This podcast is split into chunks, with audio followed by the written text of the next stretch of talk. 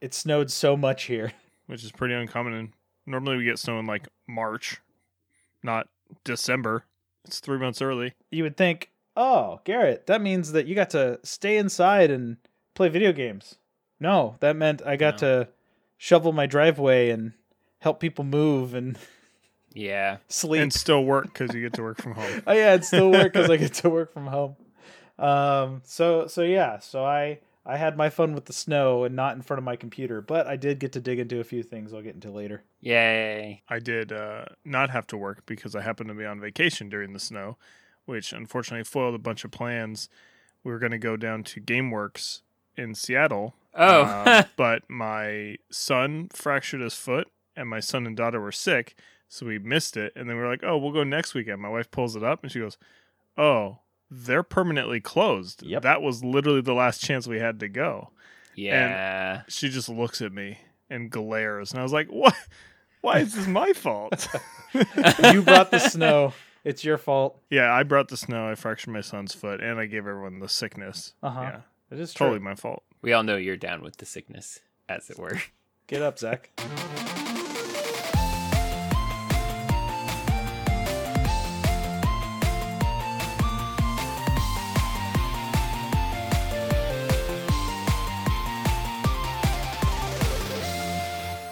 Welcome to the Co-Hops podcast. This is episode number 27. As always, you have your hosts. I'm Garrett. We have Nick Hello there. and Zach. Hello. Still recording remote, hopefully soon in person. Uh, but uh, excited about the new year, new stuff with the podcast. Uh, I think a couple episodes ago from this would have been our uh, 2021 wrap up. So if you haven't listened to that, go back and listen to that. Some new exciting stuff that we're looking forward to this year. But uh, some things that will not change. We will still be talking about beer, and we will still be talking about video games. So, uh, with that, let's kick off our first beer of 2022.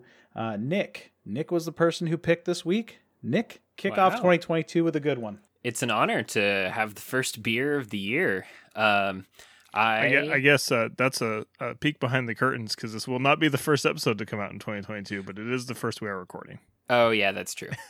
yes, yeah. In theory, the first one you hear should be episode twenty-five, uh, which, uh, as I mentioned in the the pre-show, you can blame me if it sounds terrible because I'm trying my hand at editing. Um, Still blame Zach, But- though. Send your email and all, all your hate mail to Zach. oh yes, yeah, yep. Just blame him for letting me touch his domain. No, it's just Zach's fault. Uh, well, now I know so much more about how how the sausage gets made. I'm very familiar with the waveform of my own ums and uh, how quiet I can be if I just stand a little bit further from my microphone. It's amazing. What about the my things you learn nose about whistles? yourself? Have you heard? Uh, have you heard my secret songs? Only a couple. Your secret song. Uh, They were only for Zach's, uh, so I didn't know exactly which one you were gonna do. So I kind of pulled back on the love ballad a little bit, but it'll come on strong. You know, you'll you'll you'll Yeah. see, you'll see. it was just a warm up. It was just if you warm-up. randomly get aroused while listening, that's it. Yeah. it's a subliminal nose whistle love song.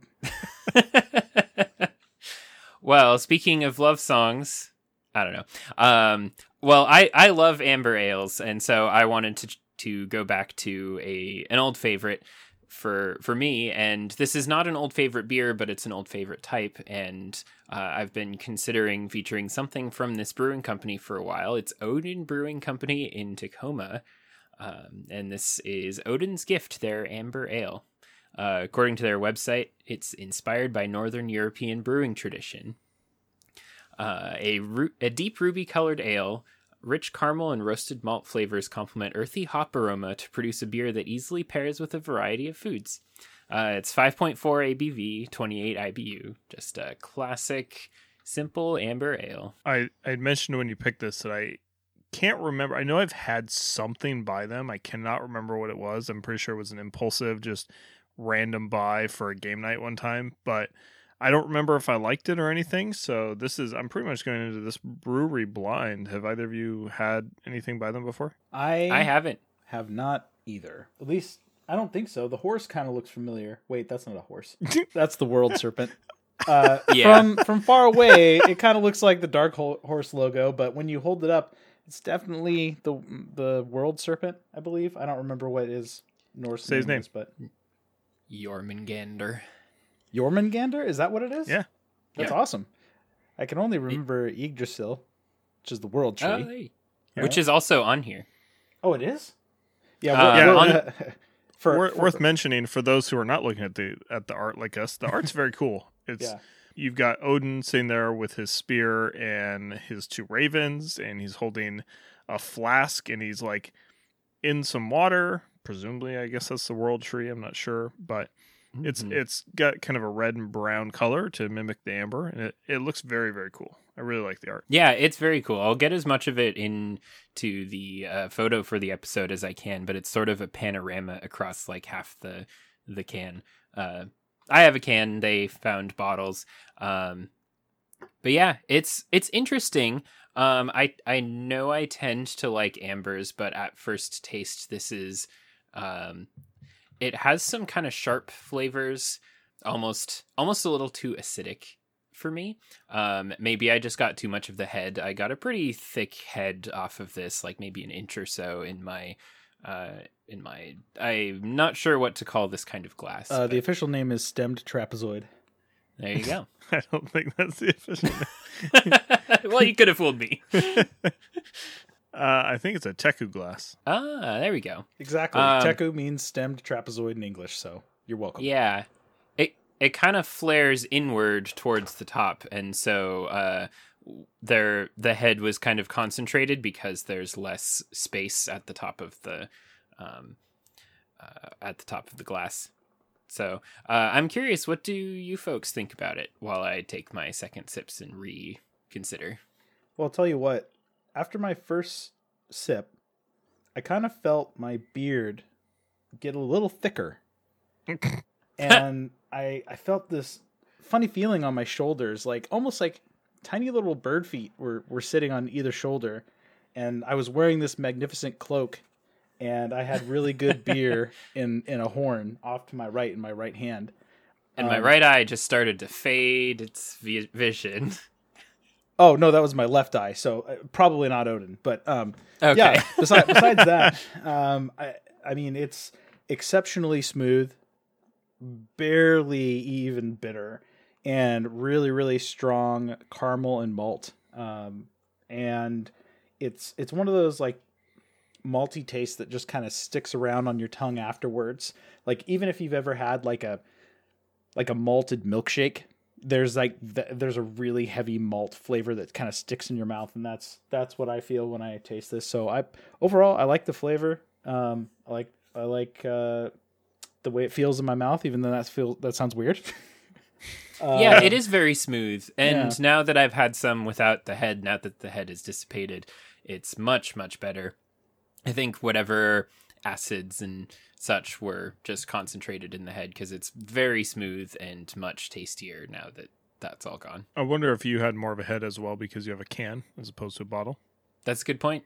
well nick also That's- ceremoniously shakes his beer before he opens it and drinks it so hmm After forgetting to roll my brains, never again. I will toss up every every beer I have like a salad. Don't toss beer salads, Nick. your partner just goes downstairs and hucks it up through the window to you it's podcast time everybody on the street knows when he's about to record Uh, I, I have to agree with Garrett on this. Um, pretty much everything he said kind of your it's- beard it's felt a little thicker didn't it a little bit. It's, it's well, yeah, I think so. Huh. I think looking at looking in the webcam at myself right now, I think on the sides where it's a little thinner, it's it's kind of filled in. Uh, I don't have crow feet though, so I'm not sure what you're talking about. Well, I do; they're on my eyes, but not on my shoulders. Oh. uh, but yeah, no, the the caramel is what I get the strongest uh, flavor wise. I'm not sure. Garrett, you mentioned the maltiness. I, I get that really a lot as well, but the caramel for me is what is super pronounced. yeah, same. Well, Nick, um, would you like to do the honors of our first beer review from Beer Advocate? Oh, fantastic. Yeah, so this is from user Filbert K from Washington. Um, this is a 3.16 out of 5, um, uh, which is 12.9% below the norm, apparently. Um, uh, threes for smell, taste, and feel, and four for look. Um, which it is a nice, beautiful, like dark brown. It looks almost more like a stout until you hold it up to the light and the amber color comes through. Um, but anyway, Odin Brewing Company, Odin's Gift, ale brewed with juniper berries, 2011 22 ounce bottle, 5.4 ABV, 25 IBUs, 3.5 out of 5. Thin, thin lace line off white light tan, quickly dissipating head. That I feel like I had just had a stroke. yeah, there's too many adjectives, right? It sounds like you're reading a Dr. Seuss book. yeah, exactly. I think I just Uh, snorted. Oh, jeez. and uh, continuing the adjective train, uh, clear, rich, pretty, bright, ruby brown color. Wow. Toast- Hold on. I, I gotta stop though. Where where are the juniper berries? What is this a different version of this beer? I wonder if that was like a seasonal variety, which I could see that being interesting, like a gin ish Yeah. um, one. oh, weird. but- Also on the side of the can it says Tukwila, but on their website uh, they only list Tacoma, so maybe they moved. Oh, I wonder. I wonder also if they're distributed out of Tukwila, but Mm, could Um, be, could be. oh, yeah. Wait, wait a second. It says Tukwila on the can too. So, false Hmm. alarm. They're from Well, a different part. Tacoma or Tukwila, one of the two. The website Yeah. said Tacoma, which is where I got that from. Fascinating. I If wonder you if don't they live just. in Washington. They're from Seattle. Yep. Basically, yeah, they're from plus minus ten minutes from Seattle. Yeah, basically. Hell, most parts of Seattle are not plus minus 10 minutes from Seattle, That's true. That's true. to be fair. All right. Well, anyway, um, the, the review continues toasted black cherry, toffee, burnt note, mild juniper hop front. This person doesn't seem to know what apostrophes are. Um, or sentence structure. Like you yeah. don't just start with adjective or like noun and then adjective train end sentence. Yeah. Mellow, sweet, roasted toffee, dark fruit, slightly crusty, cloying, mild pine, malty body.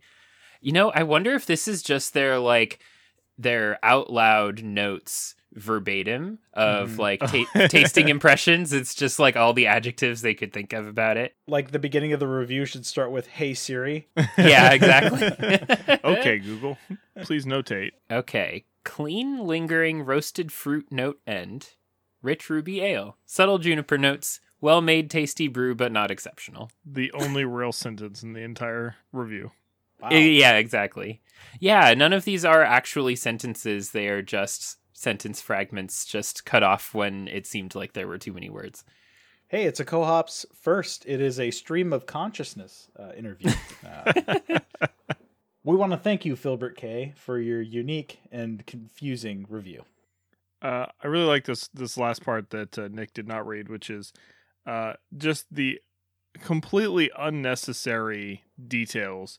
Sampled 423 2011, purchased for four dollars twenty nine cents at the Ballard Market, Seattle, on 422 2011. So not only do we get the purchase date, but we get the sample date, which is after the purchase date.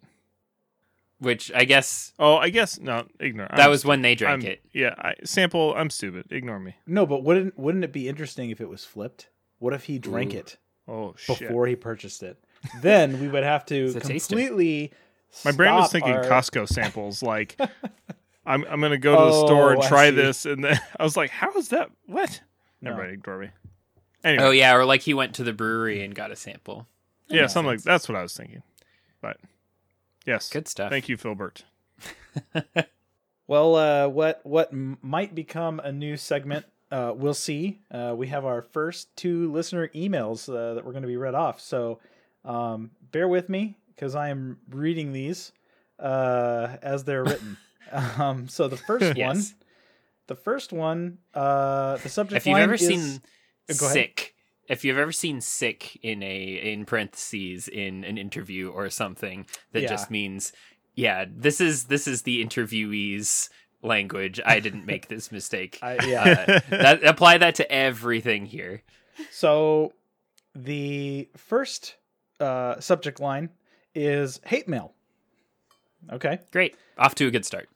Hola, friendos. Get good. uh, like like G U D. Uh, Shogun GIT. Total War was the first Total War game. 1v1 me. Sincerely, 420 Blaze It for Jesus. Um, so there that, that's calling out my uh, my mistake where I said Rome Total War was the first one. So How dare you, Zach? Now you've been put in your place, and how do you feel about it? I feel the same as I did before I read this email because it doesn't fucking matter. but it does matter to 420 Blaze It for Jesus. So, um, Thank you. Sincerest apologies for. Well, I, I hope he's uh, lighting those up in prayer. Here, here's my totally unfounded, sure to provoke more reaction. uh oh. The sh- the series really started with Rome. I mean, right? I mean, yeah, totally. That's that is actually the first I heard of it was uh, through people who really loved Rome Total War. So I Hmm. I did not even know Shogun existed until Shogun Two was announced. Like, oh, there was the first one. That's okay. and uh, when looking this up, I was like, oh, what? Like that title seems wrong. It, isn't it Total War Shogun? But they apparently changed the naming convention from Shogun Total War to Total War Shogun Two. So Oh yeah, because Rome Total War and Shogun Total War, and then they changed it after that. it was uh, Total War Shogun Two was the first one. So they they had Shogun, Medieval Rome, Medieval Two, Empire, and Napoleon were all that colon Total War, and then it was the next one where they changed it. Wow, there are so many of these. Like Tom there- Clancy, There's a billion of these fucking games. I don't understand. I'm sure. Well, um, Total War aside, we actually got a second email. This one's subject line is Halo TV series. Spoilers Friendos. for the contents. How excited are you for the Halo series coming this year? Uh, and I, I'm assuming that he meant the Halo TV series, well, streaming series that's coming to yet another streaming service, Paramount Plus. Oh, great! Uh, I think my- I'm at my cap of I think, I streaming think services. it's coming to the Pirate Bay. Yeah. Mm. Um, I Is that still a thing? I don't know. don't care enough to pay for it. I don't care enough to subscribe or even do a free trial of a service to watch more exclusive content. I just I'm I'm out. I don't care if it's Halo. Hell, it could be Monster Hunter. I don't give two shits. I'm not buying another streaming service. I'm kind of in a similar boat. Like I, I don't. I feel like we're at the point now where, with the amount of streaming services I pay for, it's like we're back up to that that old cable bill that we all escaped. Right? It's like, you know, we cut the cord. We're like, okay, we're gonna do Netflix and and stop paying for cable. And then it's like, well, now now we've got Hulu and we've got Disney Plus and we've got Crunchyroll and we have Funimation because my kids can't, you know, read as quickly, so they they need it in English and they like to watch Mhm. some anime. So we pay for two anime services. Hurry up, One Sony, for the kids, Combine those. Fuck, Jesus. And uh, and uh, we have HBO Max. So we have six services that we're that we're using, and it's like I I just really don't want to go for another one either. So Yeah. I'm hoping that maybe it's oh and Amazon Prime if you count that, but yeah, maybe you do, maybe you don't. But I'm hoping that it will come to something else. I don't think it will. Maybe if it's really good and it gets put on like Blu-rays or UHDs, maybe I'll pick it up that way. But I just I have no desire to subscribe to Paramount Plus. Oh, U- UMDs so you can watch it on your PSP. Mhm. no, Definitely. I want I want it on the the Game Boy Advance movie format. Oh God. Yeah. Can we It's like find a way to put it on a VMU? Jesus. My Tamagotchi Uh, is dying, but I need to watch the it- next six seconds of this episode. But as far as the actual show goes, I actually haven't looked at anything about it. I just heard it existed, and I said, "Okay."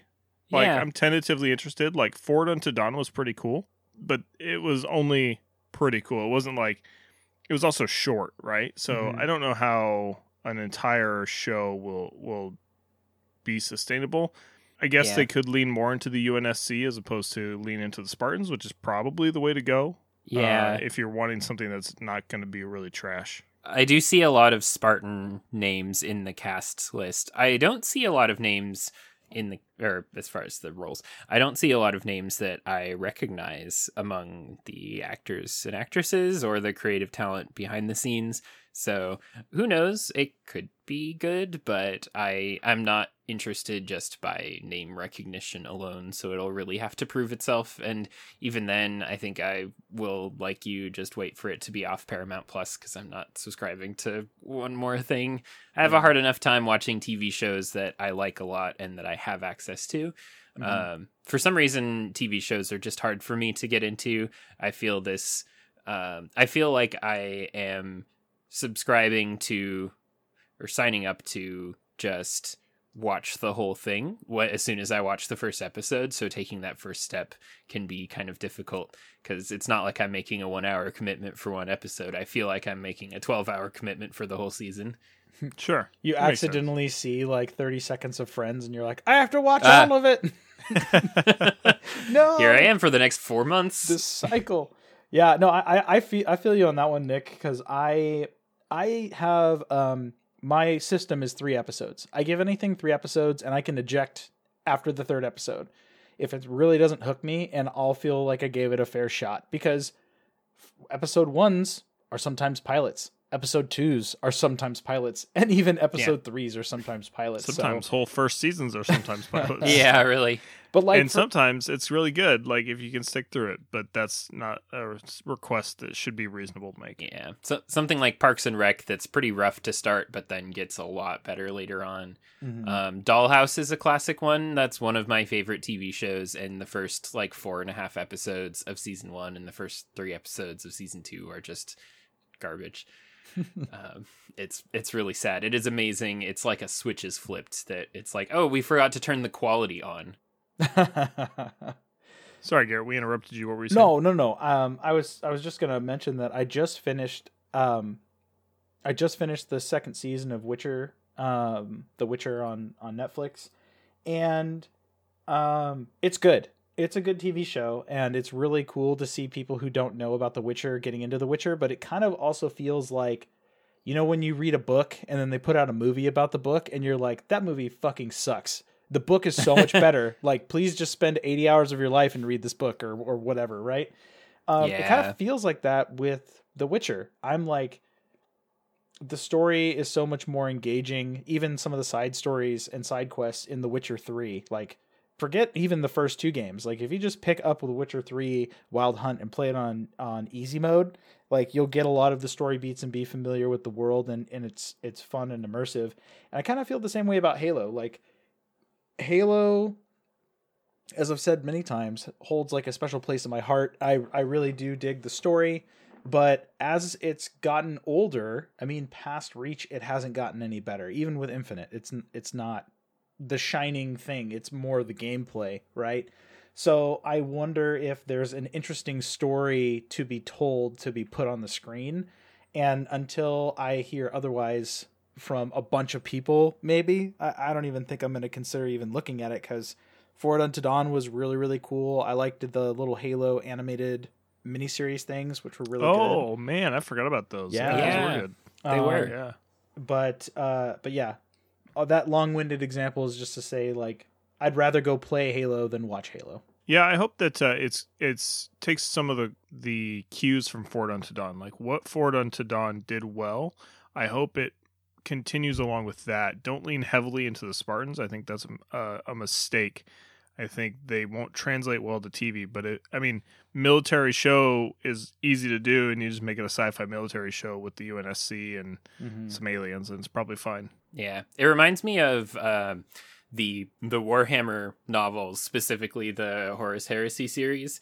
Uh, the first book in particular does a very good job of showing the stories from the perspective of regular humans, um, because Space Marines are so like weird and alien and so like divorced from what humanity is. Uh, you need to have human characters to provide a perspective and to to show just how different they are and to give the readers something to latch on to. So like that first Horus Heresy book is largely from the perspective of an embedded journalist uh, who is with Space Marines as they do stuff and encounter the stuff that sets all the events of the tabletop game into into motion. And I think that stories about super soldiers and superheroes and so on ha- can have a hard time uh, making their protagonists feel believable and relatable because they're so different and their experiences are so divorced from ours. Um, and so, yeah, I, I agree with you that focusing on more regular ass dudes is the way to make that series interesting. I would watch a show if it was just all grunts.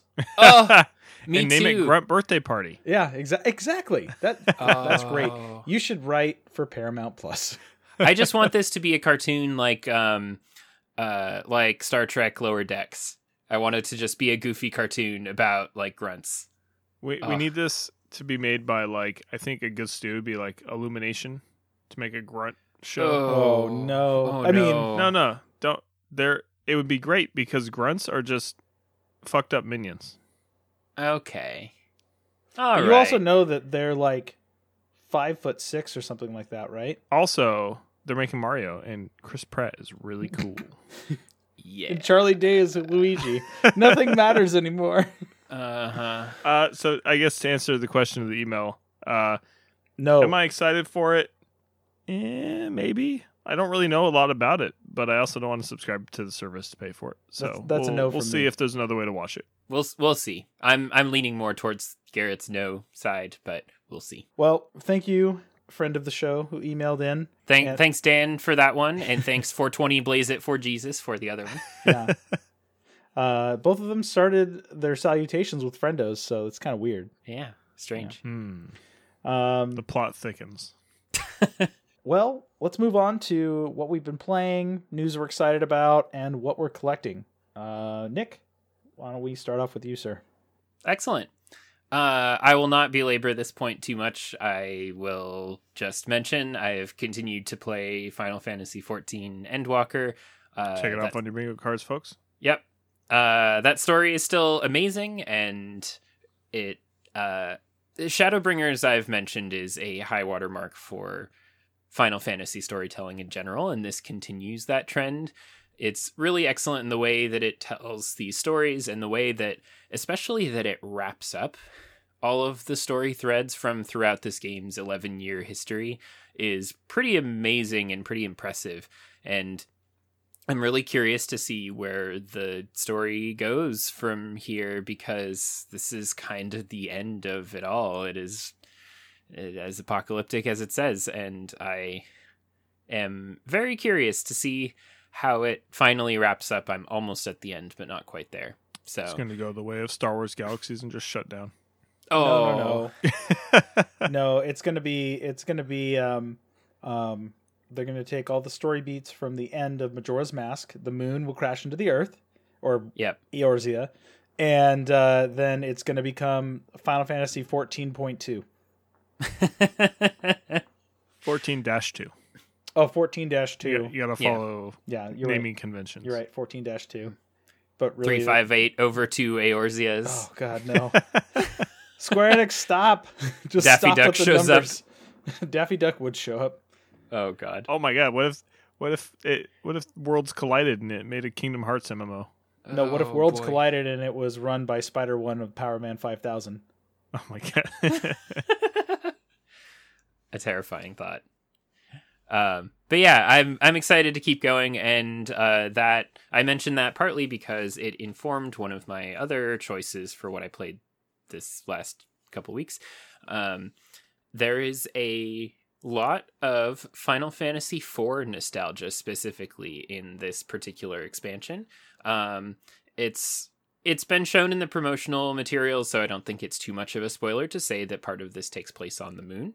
um, and part of Final Fantasy IV takes place on the moon, and uh, and there might be creatures on the moon that are in four that are also in this. Um, are they Moogles? Uh, well, they're Mo- are they Moongles? Oh, I mean, basically. um, so there's, I don't remember the exact specifics, but there's some Japanese myth of, um, I think it, it's based on like the shape of the craters or something, but uh, there's a myth that there are bunnies in the moon in the same way that we have that like the moon is made of cheese thing. Um, and so there's this race of little bunny creatures living in the moon. And in Final Fantasy IV, if you go talk to them, um, they're they're all called Hummingway. Um, that's the name of their race, and uh, you talk to them, and they say a little jingle. And so in this game, uh, occasionally the little rabbits will sing that jingle, and it has been stuck in my head forever. And now I want it as my ringtone. um, Wait, But- ringtones are still a thing. I Everyone doesn't know. Just always have their phone on vibrate. I mean, exactly. So I would never hear it because my phone's always on vibrate. But The- The only still- people I ever hear with ringtones are old people. Yeah, I started Um, turning mine on at home just for fun. Just to remember the nostalgia of 2006. amazing. Yeah. Um, but yeah, so I started playing Final Fantasy IV. I realized also that I'd never played the actual, real, original version of Final Fantasy IV, and I'm not playing the original, to be fair. But Yeah, uh, which version are you playing? I am playing the PSP version Oh, that's the one I Um, played. I love that one. via via the Vita. Um, Oh, boo I- you! No, I know.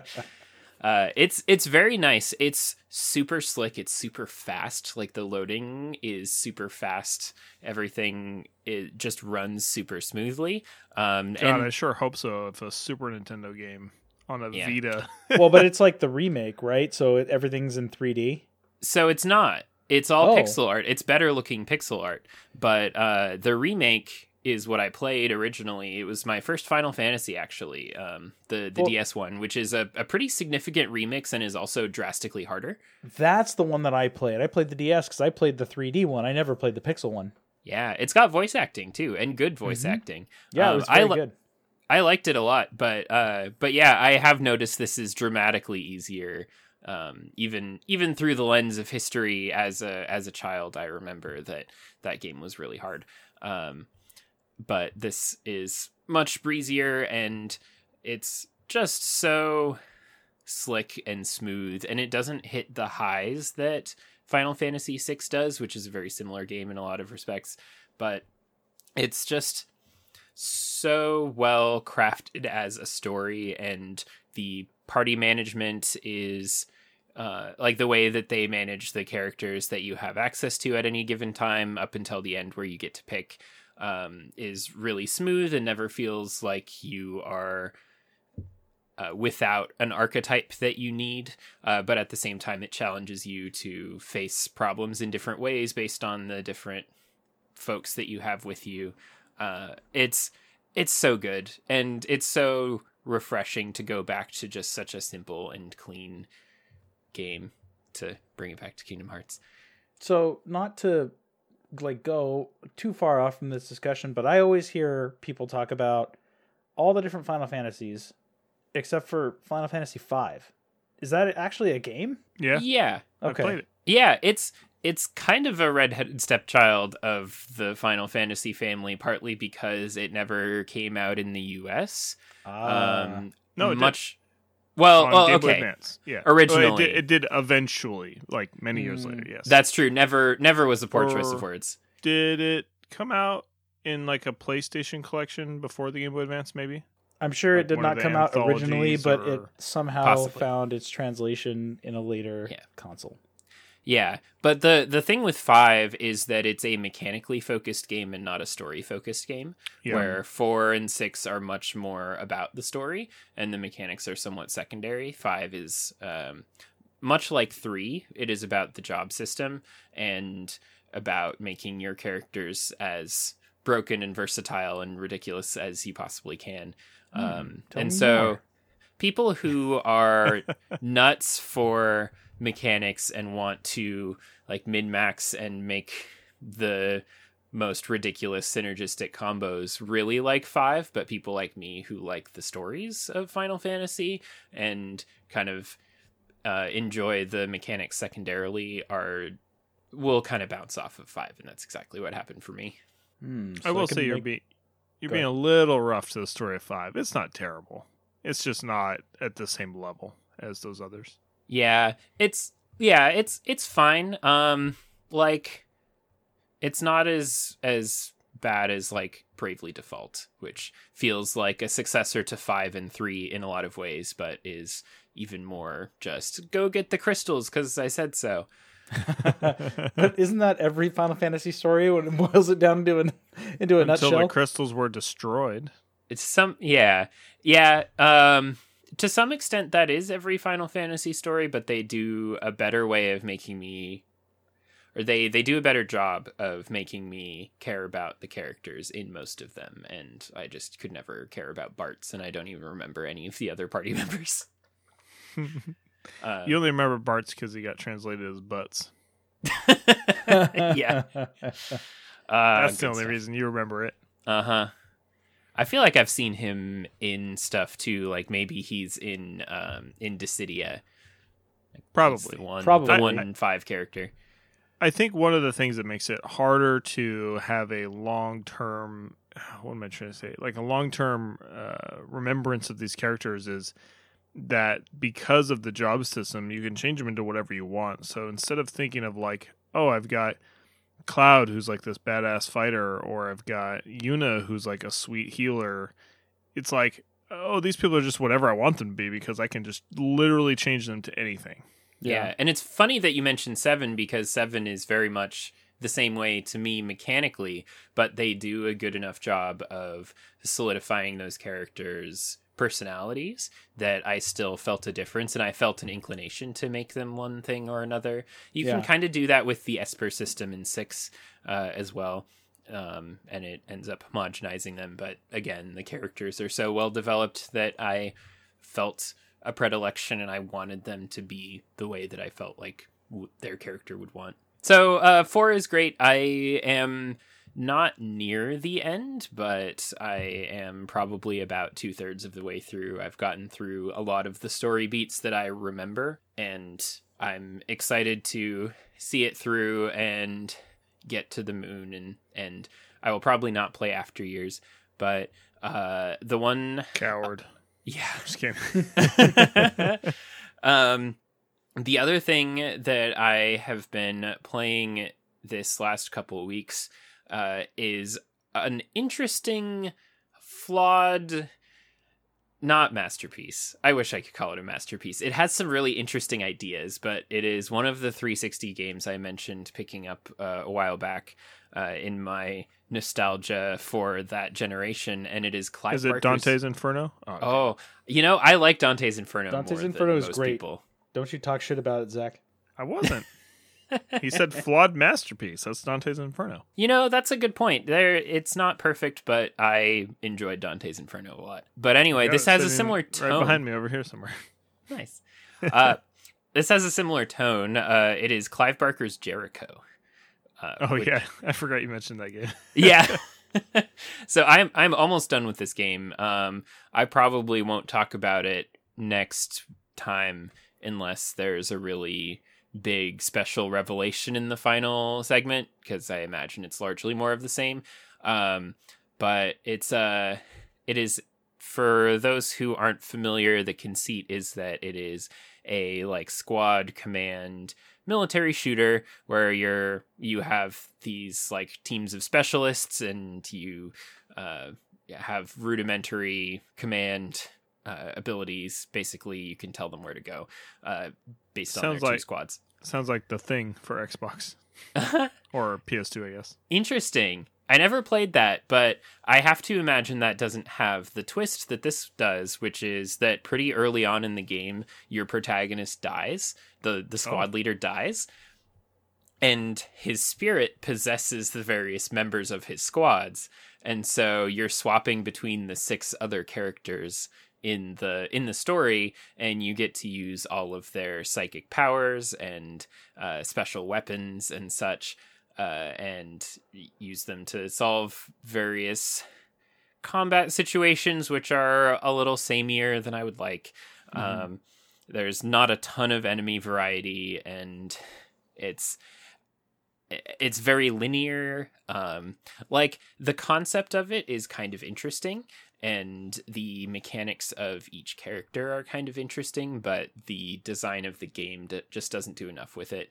And I have a feeling this was like a bit of a reach beyond their grasp situation where they had ideas they wanted to pursue but couldn't pursue them in a way that was uh, to the fullest extent of their potential.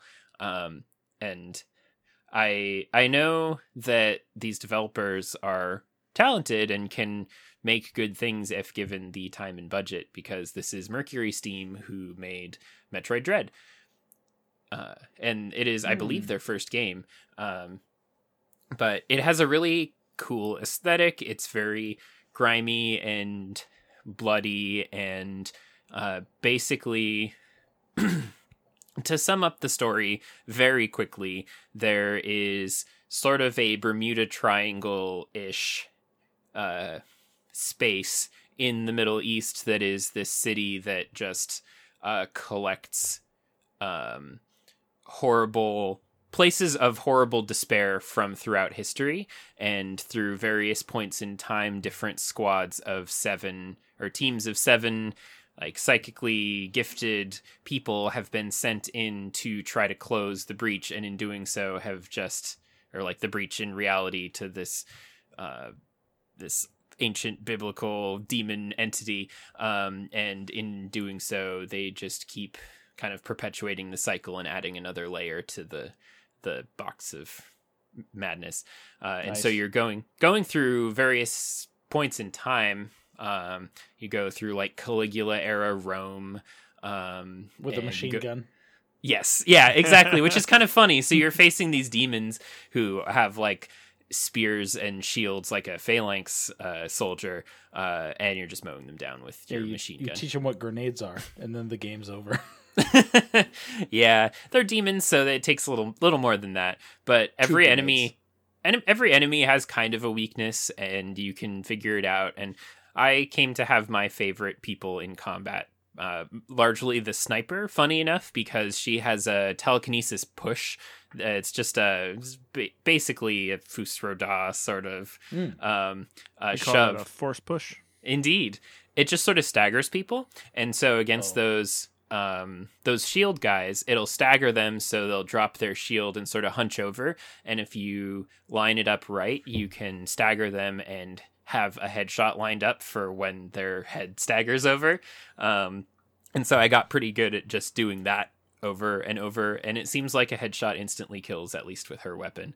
Um, but uh, and, and to to add to it, her uh, force push also sets things on fire after a certain point in the game. You get like upgrades to their abilities. Um, there's a lot of interesting abilities, and there is obviously a lot of thought put into the world of this game. Like uh, your heavy gunner character has this heavy machine gun, but attached to it like where your arm is attached to it to to fire it he has this casing around his arm which contains the fire demon that he's made a pact with. And so his special power is releasing the demon and it like burns his arm and causes him pain but it sends the demon out to like hit stuff and burn things. Um What the fuck is this game? yeah it's it's wild. It has all kinds of wild stuff and like the one character who isn't psychic is has is like a tech whiz and what So she has got to be one. Yeah. hacker. she she's my favorite dumb stuff about the game comes from her because uh a lot of the dumbest lines come from her like i'm downloading additional supplies uh which how does that e- what does that even mean and You uh wouldn't download a car. Nick. you She's wouldn't 3D printing bullets. them in real time. It's like you need a health pack in the middle of battle, and she's like, "Hold on, I gotta Yeah. set the resin." So her her special powers are uh she like punches into a computer on her arm and it like slows down time like she manipulates time through an algorithm or something it's ridiculous Oh my um but my favorite time.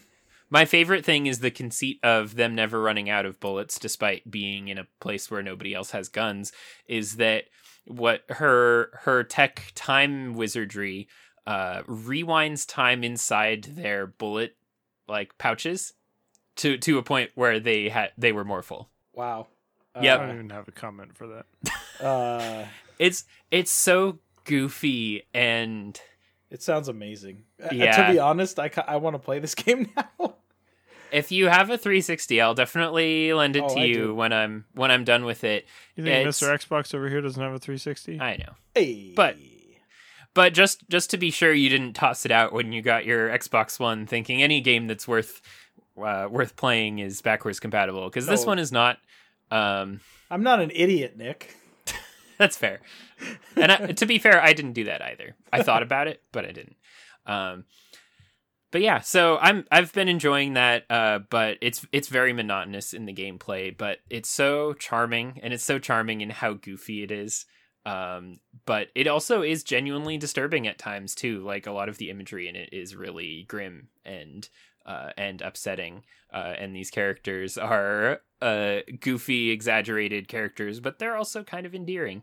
If you have an inkling, I would recommend checking it out, but uh, just go in forewarned that it will not be a masterpiece.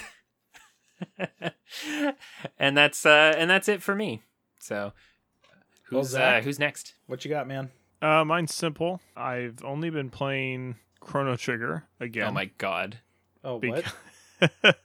This is just going to become the Square Enix podcast where Nick tells us all about the Final Fantasies and Zach only plays uh, Dragon Warrior and Chrono Trigger Hey, whoa, endlessly. Yeah. Dragon, Dragon Warrior, my friend, was not Square at the time. It was Enix. Whatever. But- It's all the same. It's all the It is same now. now. So you're on the Enix side, and I'm on the Square side. Well, I, yeah, well, I'm not going to go into it. I've, uh, we've obviously looked back at an older episode if you want to uh, hear our conversations about Chrono Trigger. But uh, the reason I've been replaying it is because I got uh, something very cool recently that I've been on the hunt for for years, which is a uh, PVM, which is a professional video monitor. These are the one I got specifically is like a medical grade Whoa! monitor, so it's for it's primarily sold or was in the 90s to uh, offices that are doing medical, you know, like looking at scans and stuff. And so, uh, Wow. what make these so great for playing retro games is because they have a higher number of TV lines than a uh, retail set. So your Hmm. your your picture is going to look better. Um, it also has more control over the colors, so you, you can really Yeah. fine tune it and dial that in. I think it's playing on it. So I, I was testing it out, putting in a bunch of different games, and I was like, oh, I wonder what Chrono Trigger looks like. And then I just like four hours later, I was like, oh, well, I guess I'm just playing this again. So there you go. yeah, That's funny. games game's still good. Shocker. That is a, a pretty good like that's a beautiful game with great pixel art and if you're gonna test out a CRT type monitor that that sounds like the the thing to to do with it. Uh, I had no idea so I knew it was just some like cool CRT that you were excited about, but I did not realize it was like professional grade. That's pretty awesome actually. So when you're when you're um, looking at CRTs, the cream of the crop, I th- uh, gosh, I may get this wrong, so I apologize in advance. Uh, send me hate mail if you need to. But I'm pretty sure the BVMs, which are the broadcast video monitors, are the top tier, and those are things that we're using like TV studios, right? Oh, so, sure, like live editing broadcasts. Right, stuff. yeah. And so those are kind of the top tier. The next step down is the, the PVMs, which are the professional video monitors, which are things like what I got, which is uh, for medical use. They're typically, these are things that would be running like doctor's offices, uh, things of that nature. And so they're, um, they're very cool. They're very expensive. Like the one I got, I learned after I picked it up that, you know, recently sold on eBay is anywhere from 400 to a $1,000 depending on condition. Oh my god. So it's they're not cheap, they're highly desired, and they're very difficult to come by. I was extremely lucky on mine and I got it for twenty dollars off OfferUp. Dang. Amazing. I forgot I had an alert set for Trinitron on Oh, OfferUp. sure. And I got an alert, and it's like, "Hey, something new popped up for Trinitron." And I was like, "Oh, I wonder what this is." I clicked on. I was like, "Holy shit!" it's like Yeah. message the person instantly. I mean, if you if you aren't in tune with the retro gaming scene, you wouldn't know that these things are valuable. You would think, oh, it's just a junky old monitor that's outdated and nobody wants. But So this this person actually mentioned in the post, like, "Hey, this is good for retro gaming." whoa, I had to leave money under their mat and go pick it up when they weren't there because they're in the middle of moving. So I don't know if it's just like Oh. a situation of like, hey, just I got to get rid of this thing, like twenty bucks, right? For here's sure. a question: How heavy is it? Uh, probably like seventy five pounds, Okay, how, so how big is the screen? twenty inches. okay, Decent. so it's enough to be annoying. I was wondering if that was the reason of like, oh god, I can't stand to move this thing with me. Um, No, like, it's like it's you might like have thirty five inch one, which Yeah. is like literally two hundred pounds. Yeah.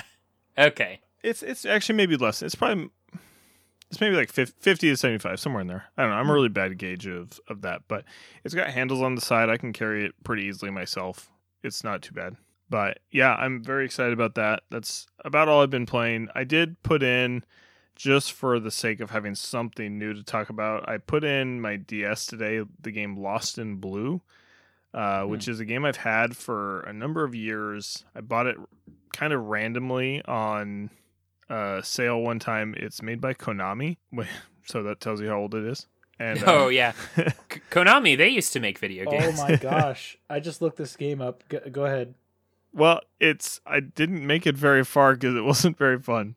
Uh, I might sell this game. We'll just say that because I'm not really enjoying it. I played about an hour of it, and you you basically the game starts out um, as you're a dude who washes up on shore, and then it's just like okay, have fun, and doesn't tell you anything. You just run around, you pick up stuff, find a cave, make a fire in the cave, Ooh, go to the next area, find a girl, take her back to your cave. You guys both sleep, and then uh, on different seaweed mats, not on the same one. You pervs, and then you just kind of this. The game is like you're just running around, exploring more of the island, collecting more more coconuts to drink, and you have to maintain your levels of uh, hunger, thirst, energy as you're going along.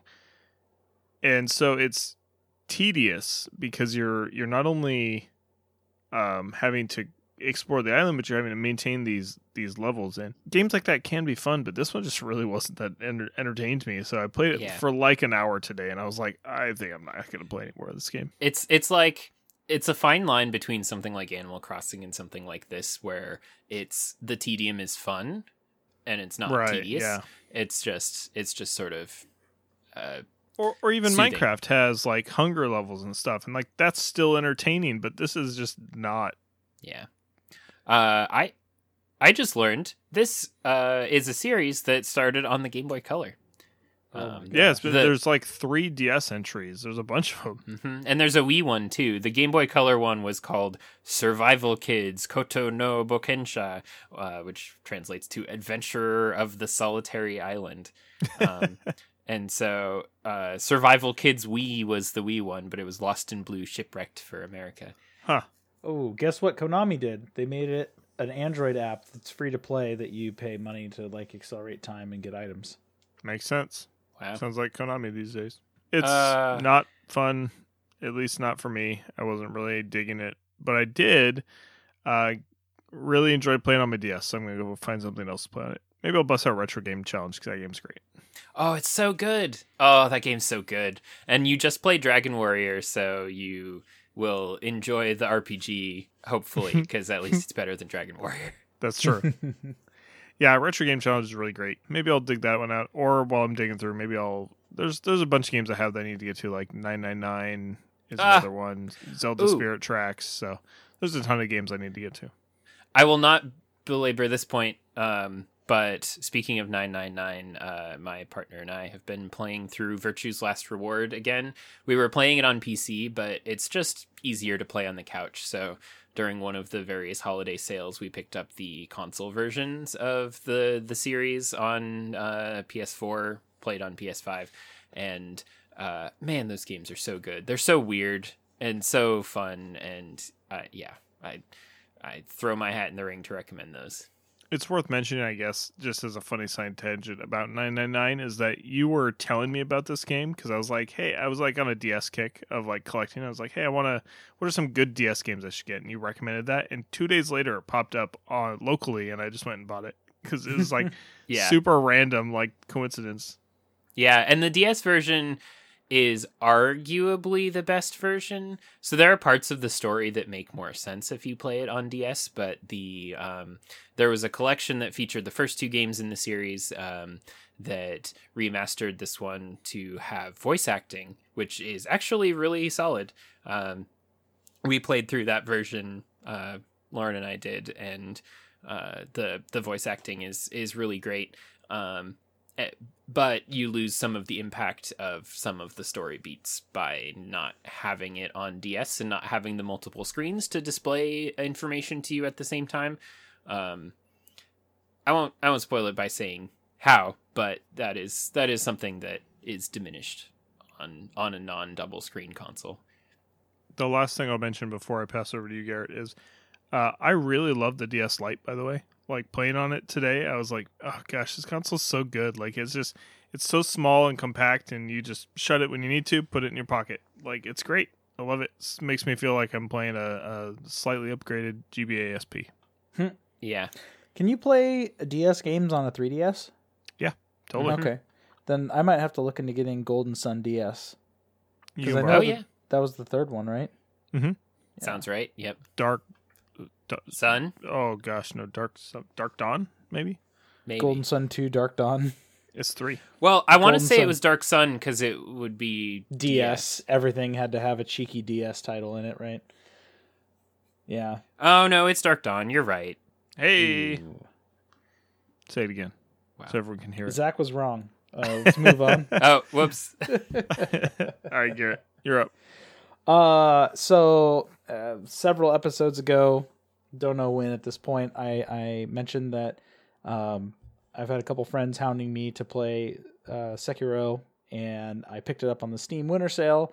Didn't think I was going to be able to get to it for quite some time, and I was like, no, I'm going to dedicate some time and I'm going to play. And so, You said it would be three months before you played it, and lo and behold, I saw you on Steam playing it. yeah, um, I played for about an hour on Friday, and then I got some time on Sunday, probably about two hours to play. So I'm only about three hours in, and um, I love the game. It's just, it's amazing. the The gameplay, the little bits of story that they feed you, it definitely feels very like Dark Soulsy, um, where you're kind of getting drip fed information, but the world is more.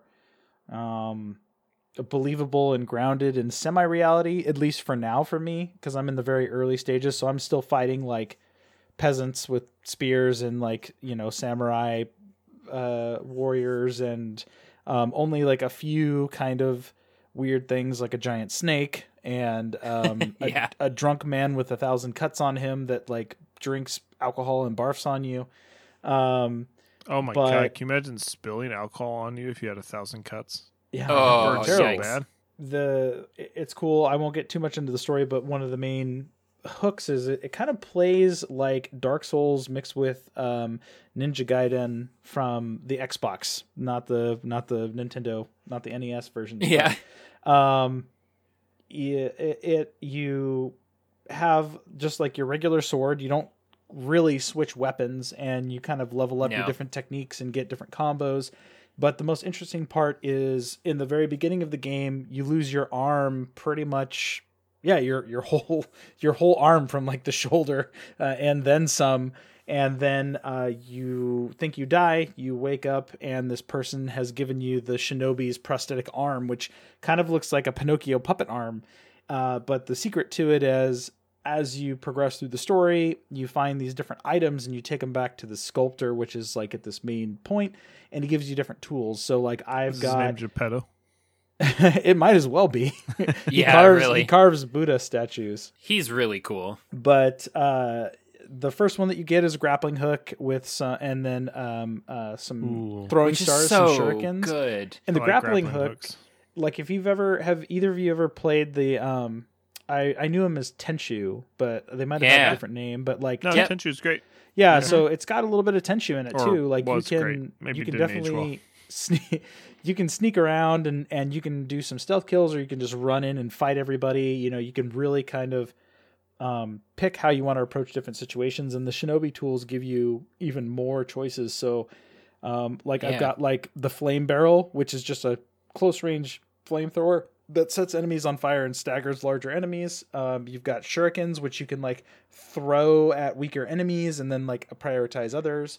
Um, and it'll my- stagger them. Like Yeah, the the it'll shuriken stagger. is is useful because weaker enemies will get staggered by it really easily, so you can one hit kill them.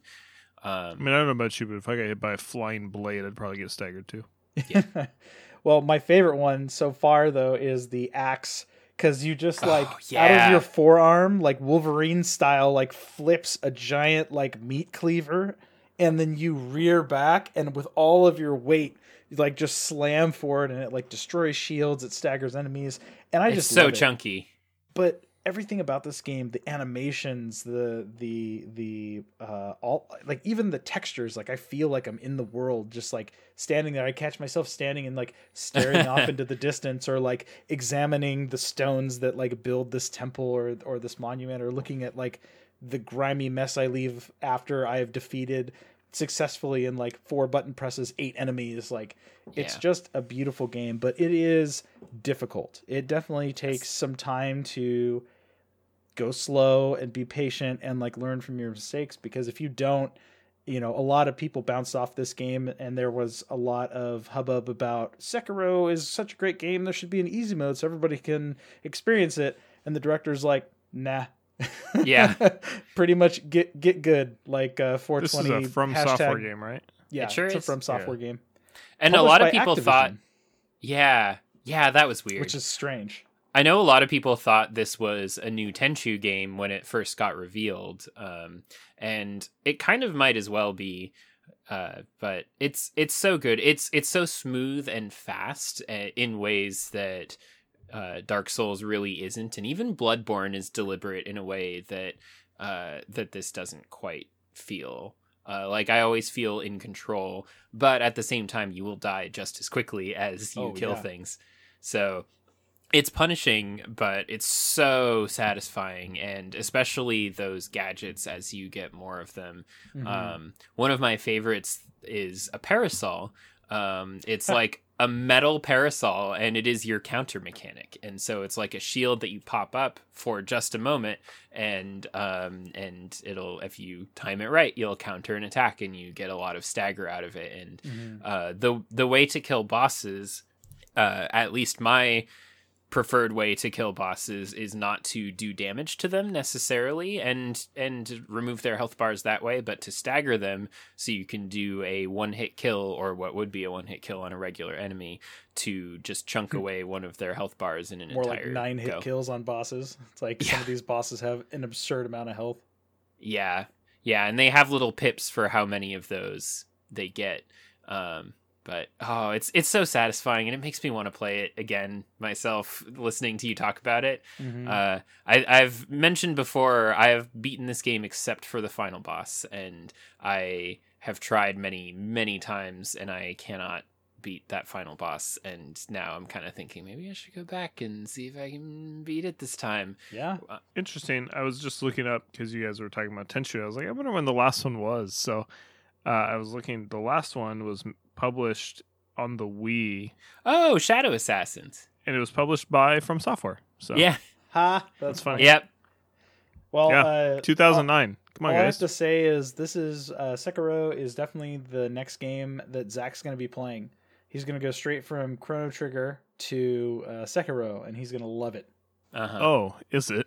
It's definitely a Zach game. Definitely not something he would totally hate. Um, other than that, uh, we've been uh, with some of the 2022 changes. Uh, have done a couple streams in the past two weeks. Um, Nick joined me for for one of them, which was really really fun. And uh, both of them have been Monster Hunter focused. Uh, we had uh, Chip on there, and then uh, my buddy Ian, who's a, a listener, fan of the show, and a dear friend of mine, uh, joined us. Uh, we have a slacker who shall not be named, who hasn't joined us yet, hasn't It's graced me. us with his presence on the stream, but again, uh, he shall not be named. Um, but yeah, we went to be through. fair- Listen, we, we've mentioned you're the face. You have to do the streaming part. Oh no! So so funny story about my face. Um, oh yeah, this was good. so uh, it was our uh, the first stream that we did, or I guess second stream on the channel, really. But Nick was there, Chip, and then my buddy Ian, and we're sitting there, and and I'm very new to like streaming myself, but tech savvy enough that I had everything set up. I could read the chat. I knew how many people were watching, and I'm keeping an eye, and I see like Daniel is pretty much the only person watching us. Um, my, my a couple of my friends pop in for a few minutes and say hey. Um, Zach made an appearance uh, via chat, but then all of a sudden, Yeah, I'm not our, a mod in the chat either. What the fuck? Our view count. I didn't have time to set that up. Whatever. Now because of that, you're not going to be a mod. I'll make Ever. myself a mod. Damn it. so anyway, um, I'm sitting there and I'm watching the view count, and it goes from like two to five to three to five. You know, people randomly probably interested in Monster Hunter and watching us, um, you know, bring Chip through the beginning of the story. And, you know, I'm not practiced at entertaining people while playing the game. So i have my like my dumb what i call my dumb game face on where my mouth is slightly hanging open and i'm staring in one direction and mashing buttons and uh, trying to think of Uh. conversation topics. And so all of a sudden we get like 25 viewers all at the same time. And uh, the chat goes crazy with like emojis. There's just like a bunch of hams there's a bunch of hammers and um, somebody called the ham slayer was like hey what's up? Blah blah blah. And i went oh well maybe i didn't have the raid notification because in, tw- in twitch you can be raided so another person who's streaming can raid your stream. And what they do is they seamlessly cut over all of their viewers into your stream. And so that's why we got the the spike. And i was like oh thanks ham slayer. You know great blah blah blah blah. But Yeah. they signed off and then i said well who's the ham slayer and the next person said uh he uh i think they're they're a smexy aussie man and i was like oh okay um I have not heard Smexy since like Yeah. middle school. yeah Like all the edgy scene girls would say that, and that's the only people I would ever hear. Oh man, that was a throwback. so I I- you know I didn't I didn't think anything of it. I was like, oh, that's great, and a couple of people hung around, not for that long because we were just playing and bullshitting and you know whatever. Um, so I, I was curious. I was like, I wonder if I can go back to this person's stream and watch the minute that they go that they cut over. So I go to the person's stream, I start watching it right around like towards the end, and uh, I see them going through, and they're just like clicking on this Monster Hunter, this Monster Hunter person. They're like, oh, why doesn't anybody ever play single player Monster Hunter anymore? Um, blah blah blah blah blah. And they're like, oh, oh, look at this guy. Oh, he looks really pissed off. Why does he look really pissed off? Goes in. Oh, he's fighting a Goss Harag, so like maybe he's doing a Goss Harag impression. All right, whatever. Uh, let's just rate him and then just. Woof. So based on this face, we got a few more viewers. So Yeah. I guess it's true. And that's why you're the face of the podcast. I guess it's true. It has to be true now.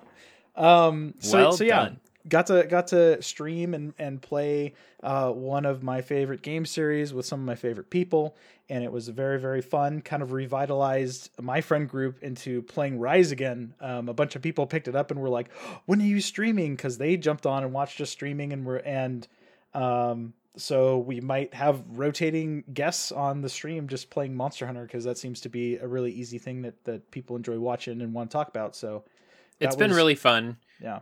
And and i i enjoyed just like swapping around various uh weapons because i mostly played through the game solo with sword and shield because it's versatile and it's fast.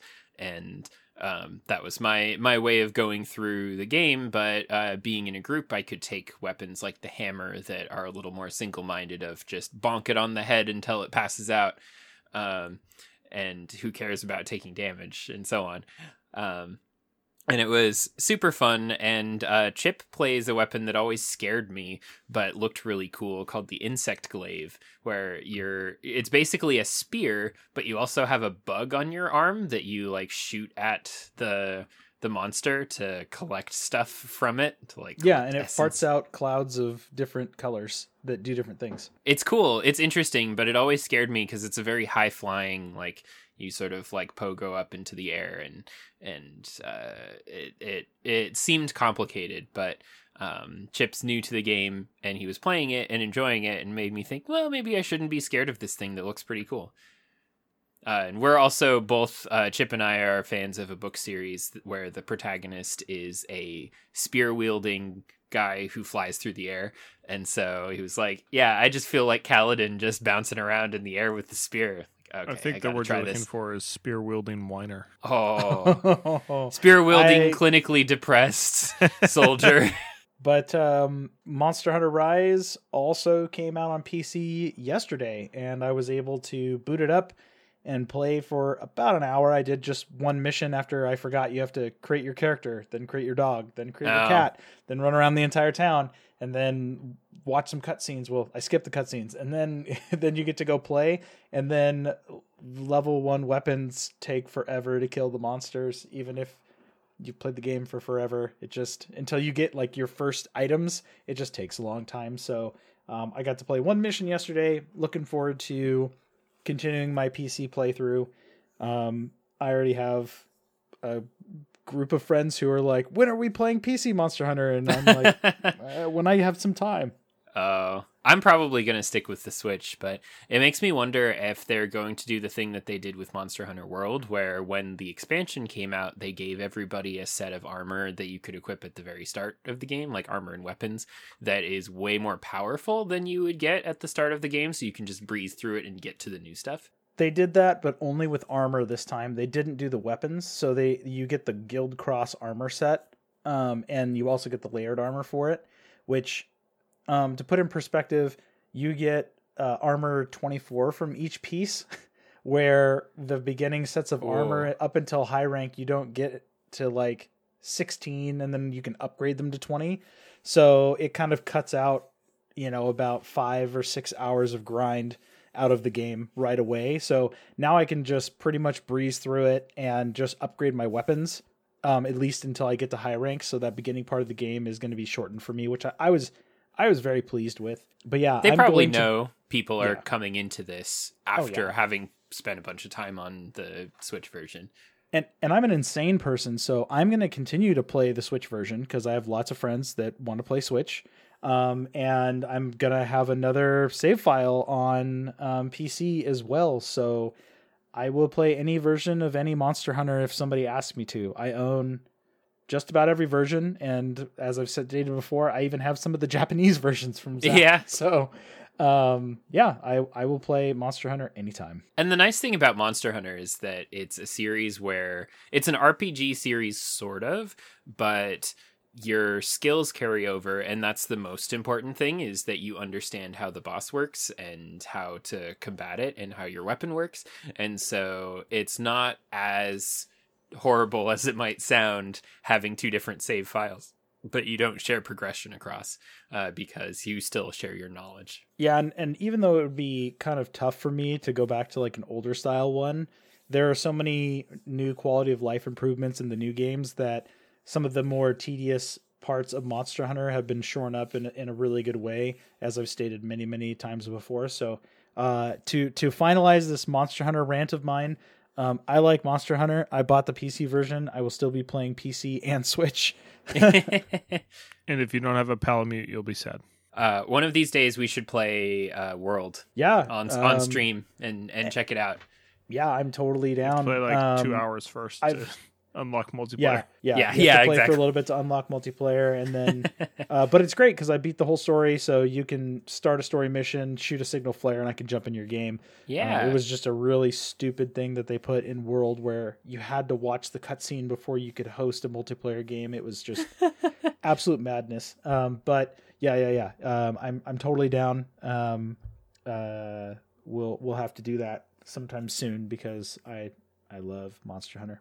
It's a think that can plan. be understated. and and now I have a great PC that will absolutely run it really well. Oh, it'll just it'll it'll be great. It, that's yeah. So We'll crush it. It'll be great. Well, uh, with that out of the way, we're gonna roll over to our question of the episode. Uh, what game would have been great except for one problem? And this comes from listener Ben. I can start if you like. Um, I Go for it. was the last. I was the last one to come up with an answer to this, but as soon as I thought of it, I knew it was the perfect answer. Um, and it's it's not totally perfect because there are other problems with this game than this, but um, uh, everyone knows I love Fire Emblem, and uh, the Fire Emblem Fates series in particular is really excellent. But the there's Fire Emblem Fates Birthright and Conquest, and uh, they are separated by a choice that you make at the start of the game. Uh, basically, which characters you want to ally with over the course of the rest of the game. Um, you have your birth family, birthright, or uh, or your adopted family, conquest, who are like imperialist it's it's bad. Uh, y- I you, think we you know kind of feel like the with. villains. You went with the edge lords. I you know I went with Birthright first, and I feel pretty strongly uh, that that is the correct way to do it. Partly because it's a little easier, uh, and partly because those characters are kinder and uh, have less edge to them, and uh, and it it adds to like you don't need to feel um, you you don't need to feel justified in defeating the villains, but when you play Conquest and you play as the villains, it adds some really complex emotions to when you are defeating these characters who were your allies in the last playthrough. Um, but the the sort of black sheep of this particular um, series is the third DLC campaign, which is basically find a way to make peace between the two families. Um, and there are a lot of issues with this campaign, um, story wise i- what is this one called? It's called Revelation. Revelation. Okay. I, I always forget if it's Revelation or Revelations, but I believe it's Revelation. Um, and it's it's called that because oh, you get the secret of why all the characters were um, were acting the way they were, or the ones who were acting weird. Was it Um, a spell of a great wizard or a giant crystal? or both? more more like the spell of a great wizard? Uh, Um, well, trapped in a there- crystal. I get it. Maybe maybe there was a crystal. Um, there's there's a lot of stuff to it, but um, there's this super dumb mechanic where you are like physically incapable of talking about why the stuff that's going on is going on, uh, and so and so you have to fight all these characters who are your allies just because of a misunderstanding and like that's every level for the first half of the game. Mm. um so there's there's a lot of problems with it but the biggest problem is that this is the version of the or the path of the game with the most characters because you get access to all the characters from both sides but it has the most stringent restrictions on the number of characters you can bring into a battle. So like where you might have gotten 12 or 14 characters from your roster in a mission in um, in say Birthright or Conquest, in Revelation you get like eight or ten, and so you have this gigantic roster, but you don't get to take advantage of it, and it's so frustrating. And it seems so simple to just crank up the number of guys you can take into a battle uh, so that you can actually make use of this roster and get to see all of these interesting social links of like characters getting to know each other that never would have interacted except in opposition in the regular versions.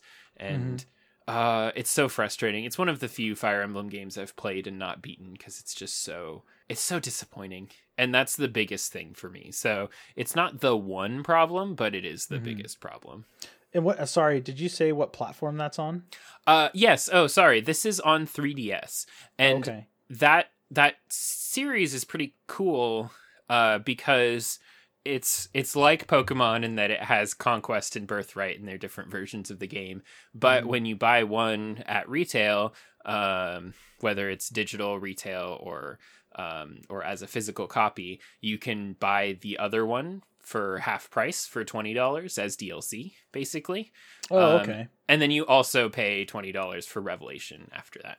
Um, there was a very limited release uh, special edition that has all three on one cartridge, and that was how you got Revelation early, even. Mm. Um, and that is one of my holy grails of collecting. That if I ever find, I will probably spend too much money. on. Yeah, from what it sounds like, Fire Emblem games are like uh, not printed a whole lot in for for the English versions. you yeah, they they are now um, these Mhm. days, but being a collector's edition, that one is um, is harder. So like the older Fire Emblems from before Awakening, when it got really popular, um, or the special editions because they know people love it and will pay for it. Those those are pretty scarce. So Zach, what about you, sir? First thing that came to mind for me was something I had played recently and, and already talked about, which was Final Fantasy VII Remake. I think that so. I guess let me back up a second. When I was thinking about the question, what game would have been great except for one problem? I think there's two ways you can take this. You can take this in a literal like this game was good, but it could have been great, or this game was trash with some great ideas, but like one thing really made it suck. So I went I went I went at it from the first perspective of this game was good, but it could have been great. So Final Fantasy VII Remake was the first thing that came to mind because of all the padding for me. Really kind of detracted from what that game was trying to offer. I think it could have been 10 hours less and been absolutely exceptional. But I think I want to go back to another game I already talked a lot about, so I won't spend too much time on it, which is Final Fantasy X. And the biggest thing for me in that game, I probably mentioned it before, I don't remember.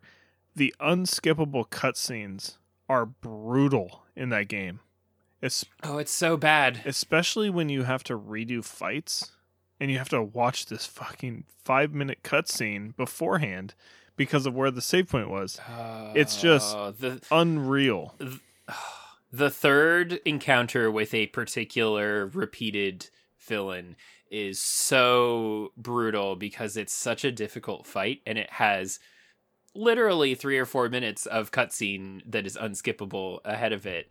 And oh man, I, I think I mentioned before when I played it that I played on my Vita, and there were times where I would lose a fight and I'd reload my save and I'd put my my Vita down to let the cutscene go through, and I just walk away until the yeah, because it's turn based, so you're not Yeah. going to lose any. You're not going to get caught out in combat. It's just it'll just stop at the it's turn. awful. It's just there's so many cutscenes in that game, and the fact that none of them are skippable is ridiculous. So I think that game, it's got a lot of other problems, but that's the big one for me that stuck out. Like when I was thinking about, I thought about Final Fantasy VII first, and my brain went, "Oh wait, no, there's a worse Final Fantasy that I got that I got to mention." So uh, Yeah, that's the one for me. And for me, I, I think uh, maybe you guys can remember, but I've talked about Borderlands 3 on this show, right? I think you did earlier on. starting yeah. to at least a yes, little bit. starting to get uh, to blur the line, so I won't I won't go too too crazy and deep to it. But my choice is Borderlands 3. I'm a huge fan of the Borderlands series, and um, I played the first Borderlands by accident. And what I mean by accident is my buddy went with me to the midnight release of um, Left 4 Dead 2, and I believe they came out around the same time, uh, or at least the same year. And when we were there buying it, um, my buddy knew the manager at GameStop, and he was like, "Oh my god, we have our last copy of Borderlands. You should buy it." I'm like, "What the hell is this game? I don't care about it." And my buddy goes, "No, he knows what he's talking about. Let's split it." So I spent ninety bucks that night instead of you know sixty or whatever at the time. man. and, You got duped by the um, GameStop got manager. Left 4 Dead 2, uh, Le- Left 4 Dead 2, and I think the term is original upsold. Borderlands. So there you go, upsold, yeah, upsold. Um, and they were both for the Xbox 360. That's how I originally played it, and I played Borderlands 1 co-op, like just sitting one whole weekend with my roommate at the time, eyes glued, like we could not stop playing. And then it only got better with Borderlands 2, and the story was insane. The graphics and the guns were awesome. All the classes were great. The DLC was some of the best parts of that game too. Um, and to this day, like I've started multiple playthroughs. Like it's it's my um, like like Zach has Diablo. This is my Diablo. it's it's it's first person Diablo. It is, pretty yeah. much. and it's it's a comfort game. It's an easy comfort game. Yeah, My and- college roommates did that with Borderlands 2 where like they I would come home all the time from doing whatever and uh, one of them would just be sitting on the couch farming for a weapon at this certain like high, super high rank uh, so that they would be powerful enough to challenge the next high rank to get a better version of that weapon. Mhm. God, it sounds so stupid when you say it like that. Don't, It really does. See, yeah, but I love it. And I didn't do a whole lot of the the end game grindy stuff. It was mainly the like forty plus hours of content, plus just like the co op wackiness of just playing a game with another human being um, that really made it uh, fun for me. But and the atmosphere is so fun and exciting and like the cel shaded Mhm. art style and the the humor in the game can be hit or miss but in general it just creates this atmosphere of fun that contributes to the co-op fun Well, my friend, uh, when the Handsome Collection came out, um, I played with my friend Kevin uh, Borderlands 2, and he was floored. It actually jettisoned him into playing more role playing games because he had never really been about playing any role playing games. He went from that to playing Yakuza Zero. And Oh, went from- cool. oh, and then went from Yakuza Zero to playing Yakuza Like a Hmm. Dragon, and then he also played um, Final Fantasy twelve because he's like, oh, I Huh. owned this game on PlayStation when I was a kid. I haven't played an RPG since I was a kid. And Ooh, just, I hope- s- I sure What? hope he played the Zodiac Age edition. Well, if it was, new, Yeah, yeah, then it was on Game Pass. Yeah. Oh, thank God, because that original PS2 version is like absolute trash compared to the Zodiac Age with all the Yeah. changes that they made. but um for for me um this is again kind of like uh marvel's avengers like i talked about uh, a little while ago um i bought it twice. I bought it when it came out on the epic game store which you know whatever. I, I bought it um because I, I really wanted to play it launch day. And then i bought it it was on a super sale for 10 bucks and i was trying to play it with my buddy kevin on xbox. And i went through the whole story with my friend eric because we're huge borderlands fans played the second one a bunch together. And we played it all the way through and we loved the guns we loved the mechanics Probably mention what you're talking about. oh sorry Yeah. borderlands 3 i thought i said No, borderlands you never 3. did. sorry I, So I Bor- was so about to stop you 3. too. borderlands 3 um so first run through was on pc the the guns the mechanics um the environments the fights that you get set up uh the bosses um the new abilities the skill trees how they just kind of tweaked everything were amazing the one thing that was wrong with the game which is a, a big one thing is the story the story is so bad it's so bad that I was like, okay, I, I paid money for this game. I paid 60 bucks. I'm going to play it all the way through. It's going to be an experience, whatever. I'll play a game with anybody. Any game with anybody, just about. I bought it again for 10 bucks, thinking right off the heels of Borderlands 2, completely forgetting the story of Borderlands 3. I'm like, Kevin, let's play this. It'll be great. We played one session and we got through like the first chapter of the game. And we got to the second one, he's like, this is so dumb. Like he's like, I don't want to play anymore because the villains are annoying as hell. There's no real reason for our characters to be here. Not that that's a, a big part of the game. The gameplay is part of it, but it's just like there's there's no motivation to go and do the next thing. Um, and it kind of just continues that pattern. Like the first part of the game is fantastic. The first I want to say like four or five hours is good. It's really, really good. But as soon as it starts kind of putting all its chips down on the new story, it's just it's unbearable. And for context, uh, listeners, this is the same person who loves Marvel Avengers.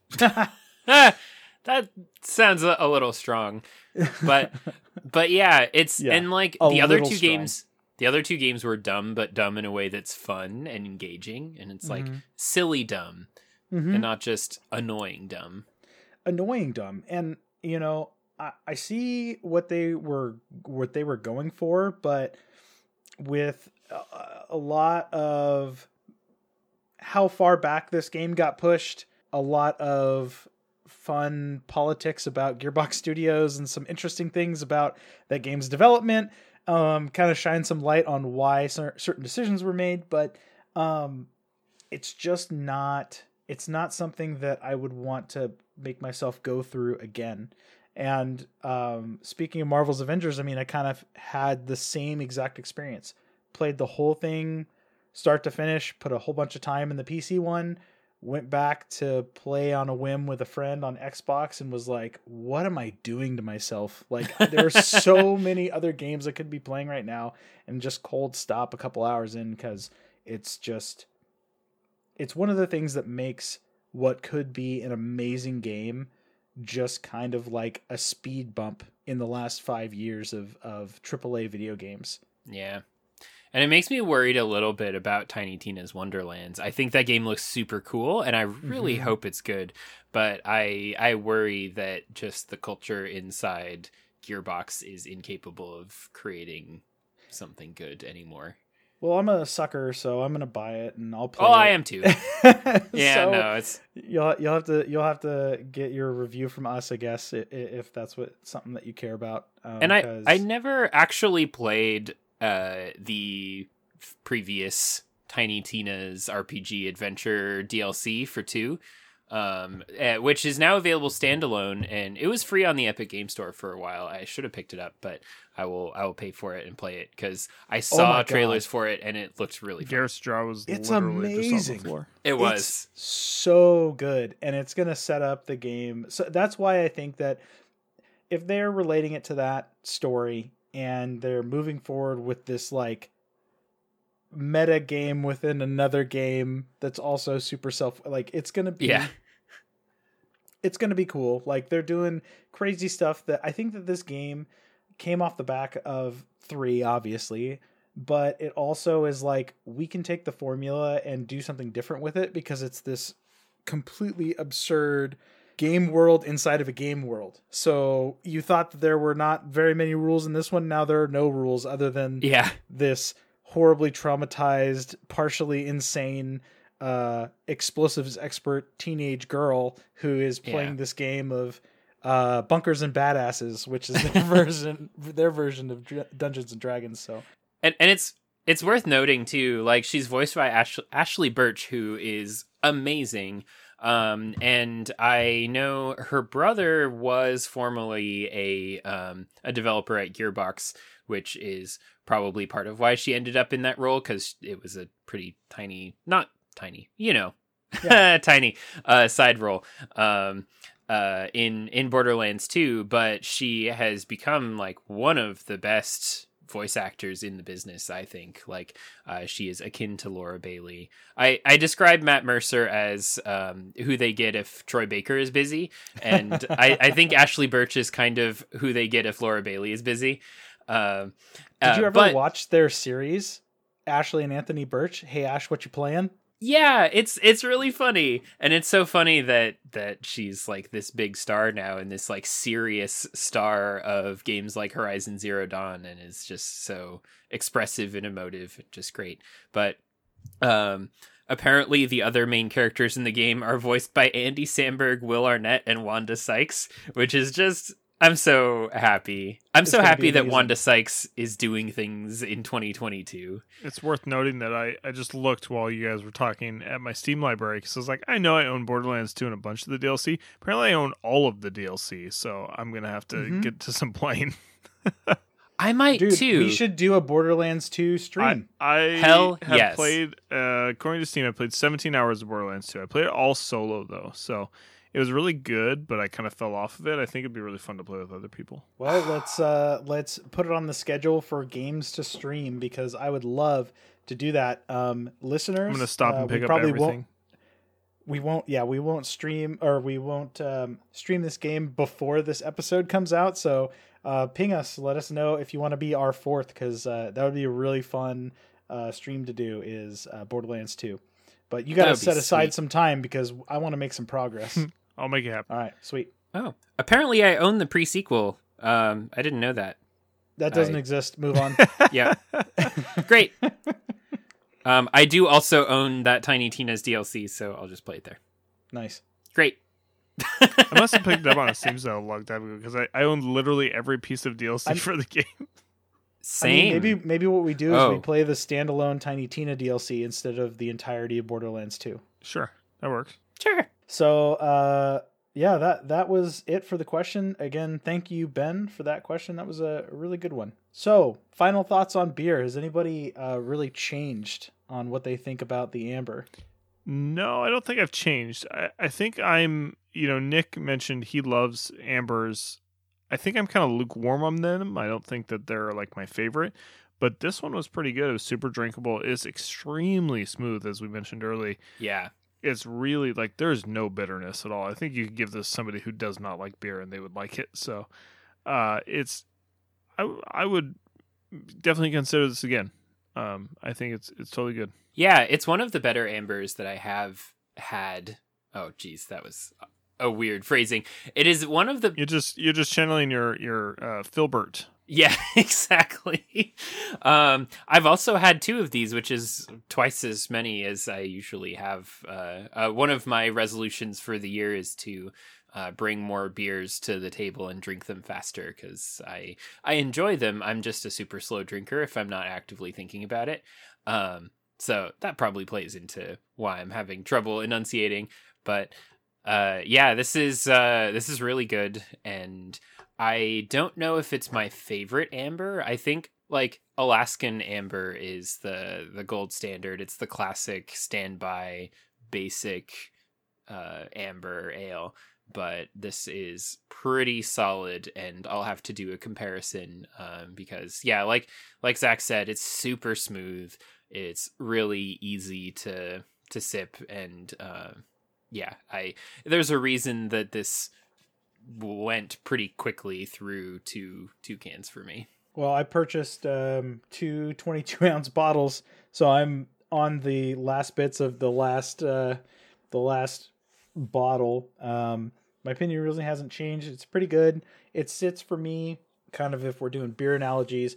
Reds and ambers kind of sit in that same category with me where I'll drink it, I'll enjoy it, but it's not the first one that I reach for.